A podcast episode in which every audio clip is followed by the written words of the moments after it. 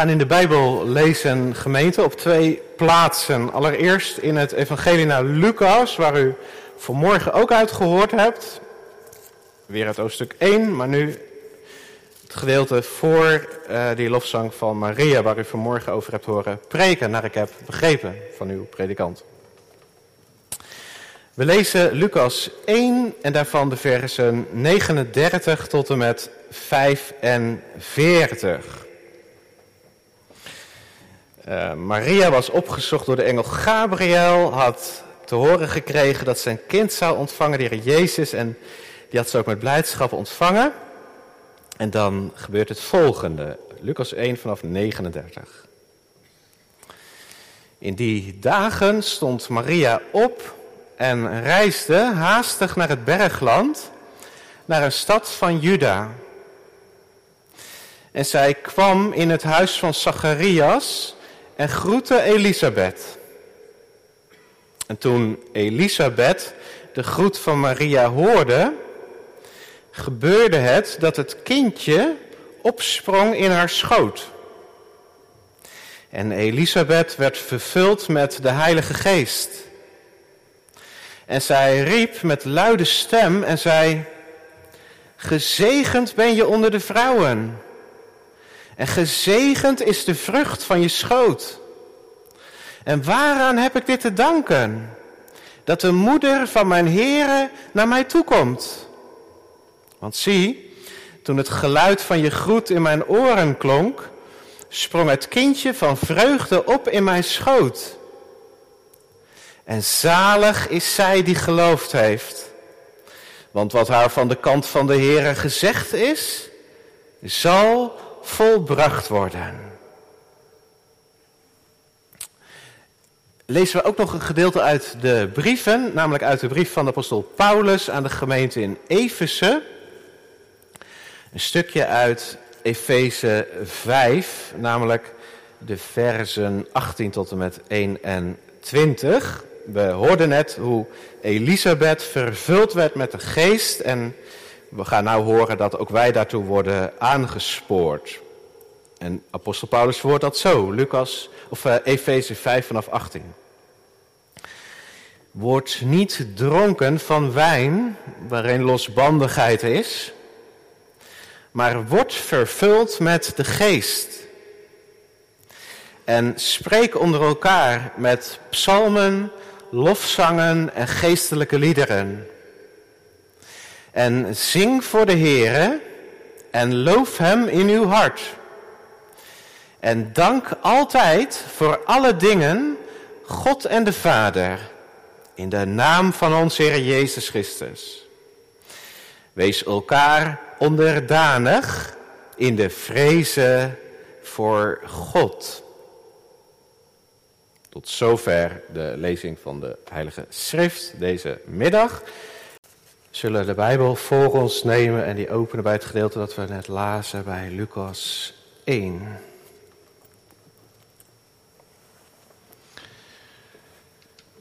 Gemeente, nog een kleine twee weken en dan is het weer kerstfeest. En het kerstfeest zal ook dit jaar weer anders zijn dan we altijd gewend waren. We hebben nog allemaal steeds last van corona en de maatregelen daaromheen. We moeten nog steeds wat afstand van elkaar houden in de kerk en elders trouwens ook. Zoveel mogelijk thuis blijven, hè, vraagt onze overheid. En we mogen waarschijnlijk ook met de kerst nog niet meer dan vier gasten thuis ontvangen. En officieel moet je dan ook nog een zelftest eigenlijk doen, las ik pas. Dus het zal allemaal weer wat anders zijn dan we gewend waren. Nou ja, dan kun je zeggen, nou dat soort dingen hoeven ons nou niet te belemmeren om kerstfeest te vieren. Maar ja, ook het vieren zelf, um, ook in het vieren zelf worden we gehinderd door corona. we kunnen nog steeds niet met z'n allen in de kerk. Een groot deel van de gemeente zit uh, thuis achter het scherm. Dat virus, dat zit ons echt flink in de weg en legt ons allerlei beperkingen op. Nou moet, je, dan moet je wel zeggen dat we om kerstfeest te vieren ook niet heel veel nodig hebben. Een hoop decoratie kunnen we eigenlijk ook best wel missen. Kerstfeest is immers Christusfeest. Kerst, het woord kerst is een, is een verkorting van het woord Christus. Om Hem draait het in dit feest, om Hem die in deze wereld gekomen is, tot ons gekomen is. Kijk, dat hebben Maria en Elisabeth begrepen. Eigenlijk hebben zij gewoon bij Elisabeth thuis een beetje kerstfeest gevierd. Ja, zo zou je hun samen zijn wel kunnen noemen, toch? Een kleine kerstviering. Gewoon thuis bij Elisabeth. En het zou zomaar kunnen, gemeente, dat deze kleine kerstviering in de woonkamer is opgeschreven in de Bijbel als een voorbeeld voor ons. Van deze twee vrouwen, die jonge meisje en die oude bejaarde dame, kunnen wij leren hoe wij echt goed, warm kerstfeest kunnen vieren. Spontaan had Maria Elisabeth opgezocht. Nou ja, Gabriel, die had haar naam laten vallen, hè? de naam van haar nicht laten vallen in dat gesprek wat hij had met Maria. Hij had erop gewezen dat, Marie, dat uh, Elisabeth ook een kindje verwachtte op haar hoge leeftijd. En daar had hij op gewezen als een onderstreping dat, uh, dat er bij God werkelijk niets onmogelijk is. Nou ja, blijkbaar had Maria zoiets van, dat moet ik zien. Haar moet ik spreken. Vandaar dat ze meteen nadat Gabriel zijn hielen had gelicht, op weg was gegaan naar Juda, naar Elisabeth. En gemeente, ik vind dat eigenlijk wel heel wijs van Maria. Dat ze gezelschap zocht. En niet in haar eentje thuis bleef zitten. Ik, ik, ik, stel mij zo voor dat als ze dat wel had gedaan, als, als ze in de eentje thuis was blijven zitten, dat ze enorm aan het tobben zou zijn geslagen. dat er gedachten door de heen waren gegaan van, zou het nou echt zijn geweest dat ik een engel heb gezien en, en die boodschap en zo? Of, hoe moet ik dit ooit aan mijn ouders vertellen, dat ik nou zwanger ben, terwijl ik nog niet getrouwd ben? Of, hoe moet ik dit aan Jozef vertellen? Zou die mijn verhaal wel geloven? Nou ja, dat soort tobberijen verkwam zij dus door gezelschap te zoeken van een zuster in het geloof. En ik vind dat wijs van haar. En ik denk dus dat wij daar een voorbeeld aan kunnen nemen. Hebben wij ook nodig contact met broeders en zusters in de gemeente of daarbuiten. Ik kwam bij de voorbereiding een uitspraak tegen van Luther, die mij wel trof. Luther heeft ergens gezegd, ben ik alleen thuis, dan voel ik geen warmte of vuur. Maar in de gemeente, waar de schare vergaderd is, daar wordt mijn hart, daar wordt in mijn hart een vuur ontstoken dat oplaait tot een uitslaande brand. Einde citaat. Als ik het een beetje klassiek even mag zeggen vanmiddag, zou ik het zo willen zeggen. De gemeenschap met God, die, die vraagt ook om de gemeenschap der heiligen.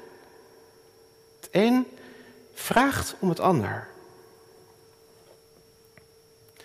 Als ik het misschien met een voorbeeld mag zeggen, ja, dat voorbeeld dat heeft u waarschijnlijk al gehoord, maar misschien zijn er jongeren in de kerk vanavond die het nog niet hebben gehoord en daarvoor vertel ik het dan vanavond. Ik bedoel dat voorbeeld van die kachel, heb je dat wel eens gehoord?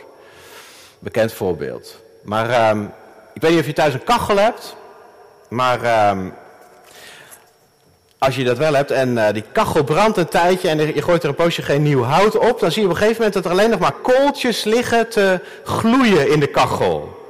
Nou, als je, zo'n, als je één zo'n kooltje eruit zou halen, soms springt hij er per ongeluk uit, maar als je die eruit halen met een tang en je legt die op de stenen, dan gaat de, die oranje gloed er heel snel af, binnen een paar seconden meestal. En dan wordt die zwart. Als je dat kooltje dan weer zou pakken en weer zou terugleggen in die kachel, dan wordt hij meteen weer oranje. Dan begint hij meteen weer te gloeien. Nou, dat voorbeeld wordt heel vaak verteld, omdat het ook zo prachtig illustreert hoe het werkt in het geloof. Dan werkt het net zo. Als wij ons onttrekken aan de omgang met medegelovigen, dan gaat de gloed van ons geloof zomaar af. Worden we zomaar koud van binnen.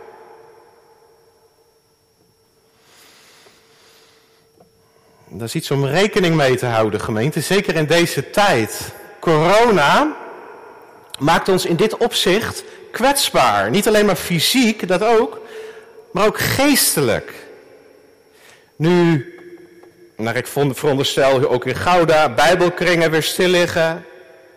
In ieder geval de kerkgang flink ontregeld is.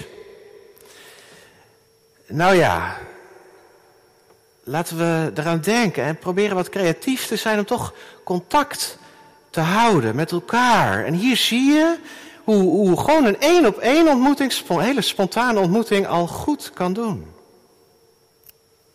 Maria, die werd in het huis van Elisabeth bevestigd in haar geloof. En dat gebeurde dus al toen ze binnenstapte en haar nicht begroette. Toen gebeurde er wat. Het is heel bijzonders. Elisabeth, die had al een hele buik. Die was al zes maanden zwanger. Dus haar kindje was al 24 weken. En um, toen Elisabeth Maria's groet hoorde, toen begon dat kindje in haar buik zich te bewegen. Hij begon te bewegen, moet ik zeggen. Nou, vrouwen in de kerk of thuis die ooit een kindje hebben mogen dragen, die herkennen dit. Ik herken het niet, jij ook niet. Vrouwen in de kerk die een kindje hebben gedragen, die zullen dit herkennen. Een ongeboren kind dat reageert vaak op omgevingsgeluiden. Ik moet dan altijd denken aan mijn eigen vrouw. In, uh, in, in, mijn eerste gemeente, Molasgraaf, daar, uh, daar had ze daar soms last van in de kerk. Want daar was een organist en die, ehm, ja, hoe zeg ik dat netjes? Die, die, die, die speelde heel enthousiast, laat ik het zo zeggen. Heel enthousiast. En als mijn vrouw dan soms zwanger was en die man die greep flink in de toetsen, dan begon een kind in haar buik heftig te, te, te slaan en te schoppen en zo. Nou, dat was geen pretje voor haar.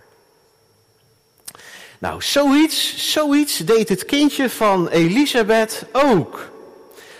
Al was het bij haar, bij, bij dat kindje toch net eventjes wel anders. Want haar kindje hoorde niet een keihard orgel, maar alleen maar een groet van Maria. En haar kindje gaf ook niet zomaar een stompje of een schopje. Maar het sprong op, staat er in de Bijbel. Zijn moeder, Elisabeth, aanstaande moeder, die duidde dat achteraf als een opspringen van vreugde. Uh, even kijken, waar zegt ze dat? 44, kijk maar. Toen het geluid van je groet in mijn oren klonk, sprong het kindje van vreugde op in mijn schoot. Dus, toen Maria, die zo zal straks blijken, Jezus al in haar buik droeg, toen Maria het huis van Elisabeth binnenkwam, sprong het ongeboren kind van Elisabeth van vreugde op in haar buik. En zo attendeerde het kind, zijn oude moeder, op hem die hun huis nu binnenkwam. Jezus. Bijzonder, hè? Bijzonder. Kindje was nog maar 24 weken oud, hè? Nog niet bij zijn verstand gekomen. En Johannes kon Jezus natuurlijk ook nog niet zien. Hij, hij, hoorde alleen maar de groet van zijn moeder. Ja, wat heeft hij er trouwens van gehoord? Dat weet ik niet, maar dat, dat, kan, kan, niemand van ons denk weten. Dat, maar niet veel, denk ik. Maar, maar toch sprong het op van vreugde en attendeerde het zijn moeder op Jezus. Ja, daar had God dit kind ook toe bestemd, hè, dat, dat weten wij natuurlijk, hè, om een profeet te zijn van de Here. Dat was zijn roeping. Daar had God hem toe bestemd om op Jezus te wijzen als het lam van God. En daarom was Johannes al vanaf de moederschoot vervuld met de Heilige Geest. Uh, althans, dat had Gabriel voorzegd. Lucas 1, 15, daarvoor zegt hij dat. Kijk maar, als u de Bijbel bij heeft. Uh, daar zegt Gabriel over Johannes. Hij zal groot zijn voor de Here. Geen wijn. Hey, heb je weer die wijn trouwens? Maar geen wijn en geen sterke drank zal hij drinken. En hij, komt het, hij zal al van de moederschoot af met de Heilige Geest vervuld worden. Nou, hier zien we dat dat werkelijk gebeurd is. Johannes, die kleine Johannes, kon nog niet praten, nog niet zien, was nog niet bij zijn verstand. Toch attendeerde hij zijn moeder op Jezus gewoon door te springen. Attendeerde hij zijn moeder op het grote voorrecht, de grote vreugde dat de Heer bij tot hen gekomen was. En met dat sprongetje attendeert dit ongeboren kindje ook ons vanmiddag in Gouda nog op Jezus. En, en, hij zegt als het ware met zijn sprongetje tot ons vanmiddag. Wees blij, wees blij, o Israël en gemeente van Christus. Hij is nabij, Immanuel. Even tussen twee haakjes. Hier zien wij trouwens ook in dit verhaal dat ook ongeboren leven echt leven is. Hè? Daar zijn we gelukkig alweer aan herinnerd. Het gebeurt gelukkig ieder jaar nu, maar in de week van het leven. Hè, toen werd aandacht gevraagd in de media en zo voor de beschermwaardigheid van het ongeboren leven in televisiereclames, op reclame, of uh, hoe noem je dat, uh, radiospotjes en in, in, die mars die in Den Haag werd gehouden voor het leven.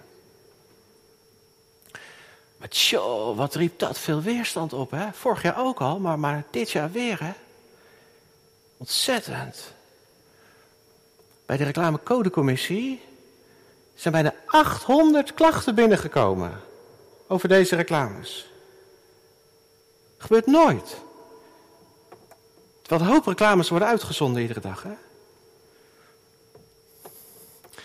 En in seculiere kranten las ik columns en, en ingezonden brieven van vrouwen die vaak heel boos waren. In een van die brieven die ik in de Volkskrant las, schreef een vrouw, ik citeer, wat een onzin.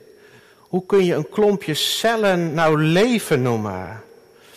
Als een vrouw dat klompje wil laten weghalen, heeft ze daartoe het volste recht.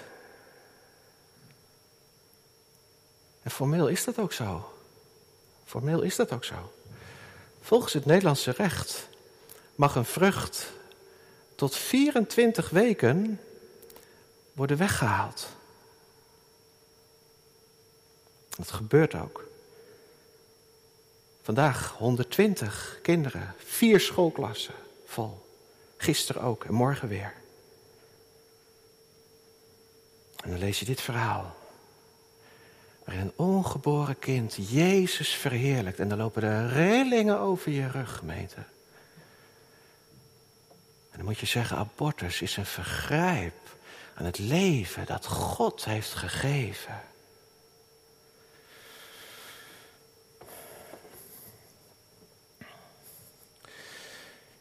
Als het ongeboren kindje zo is opgesprongen in haar schoot, dan, dan, dan lijkt het wel of, of, of de vonk van dat kindje overspringt op zijn moeder. Want dan, dan lees je in vers 41 op het eind, het gebeurde dat het kindje opsprong in haar schoot, komma, en Elisabeth werd vervuld met de Heilige Geest.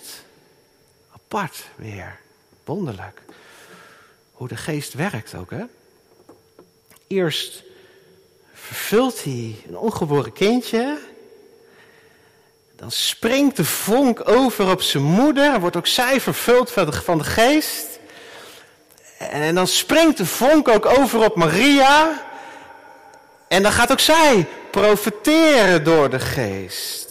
Dan gaan van die twee vrouwen de ogen open voor Jezus en gaan ze zich verheugen in Hem. En spontaan spreken van Hem. Als ik Elisabeth zo hoor en zie, en haar ongeboren kindje, ja, zie niet, maar zo waarneem, dan denk ik, tjoh, wat zijn wij daar, wat zijn wij daar ook om verlegen, hè?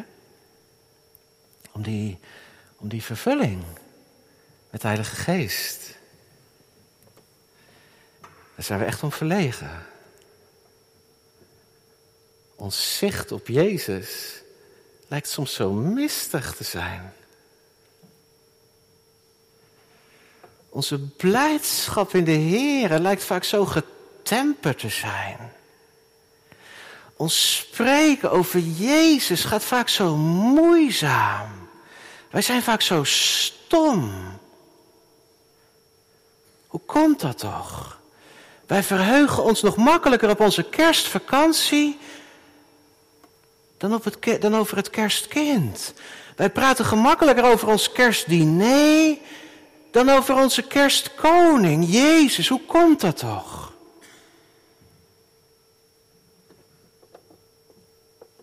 Zou het misschien kunnen zijn dat die dingen zichzelf helemaal niet fout zijn hoor. Een kerstvakantie en een kerstdiner, dat is allemaal heerlijk en zo. Maar dat die dingen ons, ons toch misschien een beetje bedwelmen. En ons zicht op Jezus wat vertroebelen. En ons spreken over Hem wat, wat, wat moeizaam maken. Zouden wij, zouden wij wat, wat, wat apostel Paulus zei over wijn... misschien ook kunnen betrekken op al die andere genotsmiddelen. Apostel Paulus zegt, word niet bedwelmd van wijn. Misschien mag je er wel andere genotsdingen ook bij invullen. Maar word vervuld met de geest. En dan wijst Paulus op de middelen die daarbij helpen. Dan prijst hij ons stimulerende middelen aan. Dat is geen wijn of zo. Maar dat is spreken onder elkaar. Met psalmen, lofzangen en geestelijke liederen. Zing voor de Here in uw hart. Wees elkaar onderdanig in de vrezen Gods. Dat hebben wij nodig, gemeente. Denk eraan in de komende twee weken nog van Advent. Pak maar af en toe je gitaar en ga een lied zingen. Of een orgel als je dat hebt staan, dat weet ik niet. Dat helpt. Dat hebben wij nodig om echt goed en warm kerst te kunnen vieren. En als de Heilige Geest ons vervult, dan maakt hij ook onze tong los. Dat zie je bij aan Elisabeth. Zij ging Maria bemoedigen en zij ging het kind dat Maria bij zich droeg prijzen. En het is heel opvallend dat Maria of dat Elisabeth precies hetzelfde zegt als wat Gabriel eerder had gezegd. Kijk maar, vers 42. Zij riep met luide stem en zei: Gezegend ben jij onder de vrouwen. Dat we ook gezegd, hè? Precies hetzelfde. Dat is natuurlijk voor Maria een, bevestiging. God bevestigde haar dat het waar was wat hij had gezegd. En Elisabeth, die gaat dan ook nog een stapje verder dan de engel Gabriel. Want Gabriel had alleen nog maar gezegd dat Maria zwanger zou worden, toekomende tijd. Maar haar nicht zegt hier dat Maria al een vrucht bij zich draagt. Tegenwoordigheid, al moeder is, zo noemt ze haar. Hè? Even zien. Gezegend is de vrucht van je schoot. En waarom heb ik dit te danken dat de moeder van mijn Heer naar mij toekomt? Blijkbaar, blijkbaar droeg Maria het kind, Jezus, dus al bij zich. Had ze zelf waarschijnlijk nog niet eens in de gaten. Denk ik zo. En na een paar dagen heeft een vrouw dat volgens mij niet in de gaten. Dat ze zwanger is. Nee, het, het werd het werd Maria door de Heilige Geest gezegd dat Christus woning in haar had gemaakt. En daarmee feliciteerde Elisabeth haar. Daarmee prees ze haar, ze Maria, gelukkig. Noemde ze haar zalig.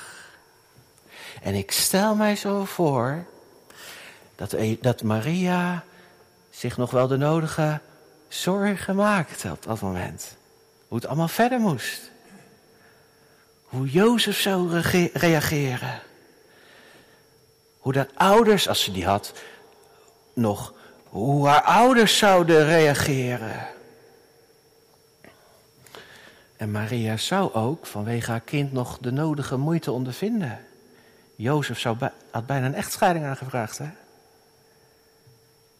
In Nazareth zou ze over de tong gaan. Hè? Straks zal ze haar zoon in een vieze stal moeten baren. Omdat niemand plaats wilde maken voor dit kind. En straks zal ze haar zoon aan een kruis vastgespijkerd zien bloeden.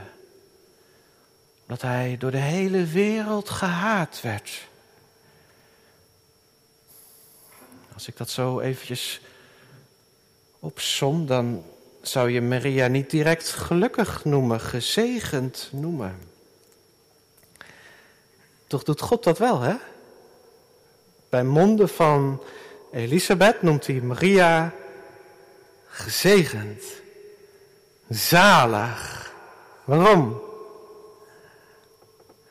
Om het kind, gemeente, om het kind dat zij had ontvangen. Omdat zij Gods zoon onder haar hart mocht dragen. Omdat ze in de meest intieme relatie tot Jezus mocht staan. Daarom, daarom was Maria gezegend in Hem, in Christus. Later zal Jezus zelf deze zaligspreking breder trekken dan alleen op zijn moeder van toepassing zijnde. He, dat kent u misschien wel die tekst dat een vrouw is tegen Jezus zei, uitriep, zalig is de schoot die u gedragen heeft. En dat ontkende Jezus niet, maar hij trok het nog wat breder. Hij zei, nou, veel eer zijn zij zalig die het woord van God horen en het bewaren. Met andere woorden, deze zaligspreking, ook die weer lezen in vers 45, die geldt dus niet alleen voor Maria.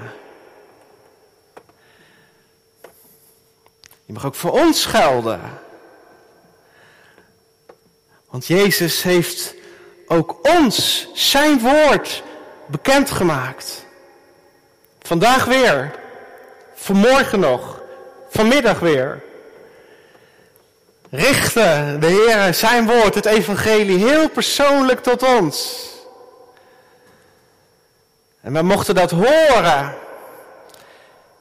En ik hoop dat u het ook mocht ontvangen met geloof. En dat u daarin de Heer Jezus ook hebt ontvangen in uw eigen hart. Dat zijn niet vandaag voor het eerst, misschien ook wel, maar, maar dat u dat ook eens hebt mogen doen. Kijk, dan kan het wezen dat u hier zit met de nodige zorgen. Dat zou zomaar kunnen, dat weet ik niet, maar het zou kunnen. Zou het kunnen dat u op dit moment misschien wel verdriet bij u draagt in uw hart? Of rouw bij u draagt? Misschien zit jij gewoon helemaal niet zo lekker in je vel. Weet je niet eens waarom. Misschien is je geest wel gedrukt of doet je lichaam pijn. Toch, toch noemt de Heer jou gezegend. Gelukkig, zalig. Weet je waarom? Omdat God, Jezus, jou gegeven heeft jouw Heere en Heiland. Daarom. Hij is zo'n veelbelovende heiland. Zo veelbelovend. En hij laat geen van zijn beloften ter aarde vallen. En daarom kan ik volmondig instemmen met wat Elisabeth zegt op het einde van deze geschiedenis. Zalig is zij die geloofd heeft. Want zij, hij die geloofd heeft. Want wat haar of hem van de kant van de Heere gezegd is, dat zal volbracht worden. Wat de Heere ons heeft beloofd, dat maakt de Heere ook waar. En dat geldt werkelijk voor alles wat de Heere ons beloofd heeft. Geen uitzonderingen op de regel. Geen uitzonderingen. Als Jezus ons gezegd heeft, zie, ik ben met u. Alle dagen, tot de voleinding van de wereld. Dan hoef je er echt niet aan te twijfelen dat hij vandaag met je is. En morgen ook. En alle dagen. Ook de donkere dagen. En, en dan maak ik een grote sprong als Jezus gezegd heeft: Ik kom terug. En ik zal je tot mij nemen, zodat ook jij zult zijn waar ik ben. Dan hoef je er niet aan te twijfelen dat Jezus terugkomt. En dat hij je tot zich zal nemen en dat je zult zijn waar hij is. Nou ja, ik, ik zou nou alle beloften van het evangelie kunnen nagaan. Dat zal ik niet doen omwille van de tijd. Maar ziet u nou hoe gelukkig je bent in Jezus? Door het geloof in Hem. Dat laatste moet ik er natuurlijk wel bij zeggen. Hè? Deze zaligspreking geldt natuurlijk alleen voor degenen die in geloof de Heer Jezus ontvingen. Anders niet natuurlijk, hè? Als we in ongeloof het woord van de Heer afwijzen en daarmee Christus zelf buiten de deur houden, dan geldt dit niet hoor. Dan geldt precies het omgekeerde. Dan kun je misschien heerlijk in je vel zitten op dit moment. Dan kan het misschien allemaal vreselijk goed gaan in je leven. En toch zeg ik, je bent ongelukkig. Ook al besef je dat op dit moment niet. Maar zonder Jezus, zonder zaligmaker ben je ongelukkig en je zult erachter komen. Als je volhardt in het ongeloof. Jezus heeft gezegd, dat is een minder mooie tekst, maar daar moet ik ook al eerlijk over zijn. Jezus heeft gezegd, wie niet geloofd zal hebben, zal verdoemd worden. Laat het zover niet komen. Het is niet nodig. Het is echt niet nodig. Want de Heer is niet ver weg. Heel dichtbij. Nabij u is het woord. En in het woord biedt Jezus zich aan als zaligmaker van zondaren. Sla dat aanbod niet af, gemeente, maar grijp het met beide handen aan als je het nog niet had gedaan. En wacht er niet te lang mee, want de klok tikt wel door. De genadetijd gaat een keer voorbij. Wij leven toen naar het kerstfeest. Kerstfeest is Christusfeest. Kerstfeest is een geloofsfeest. We kunnen het alleen goed vieren door het geloof in het woord, door de Heilige Geest. God geven ons, geven u hier in Gouda, dat we zo kerstfeest mogen vieren. Amen.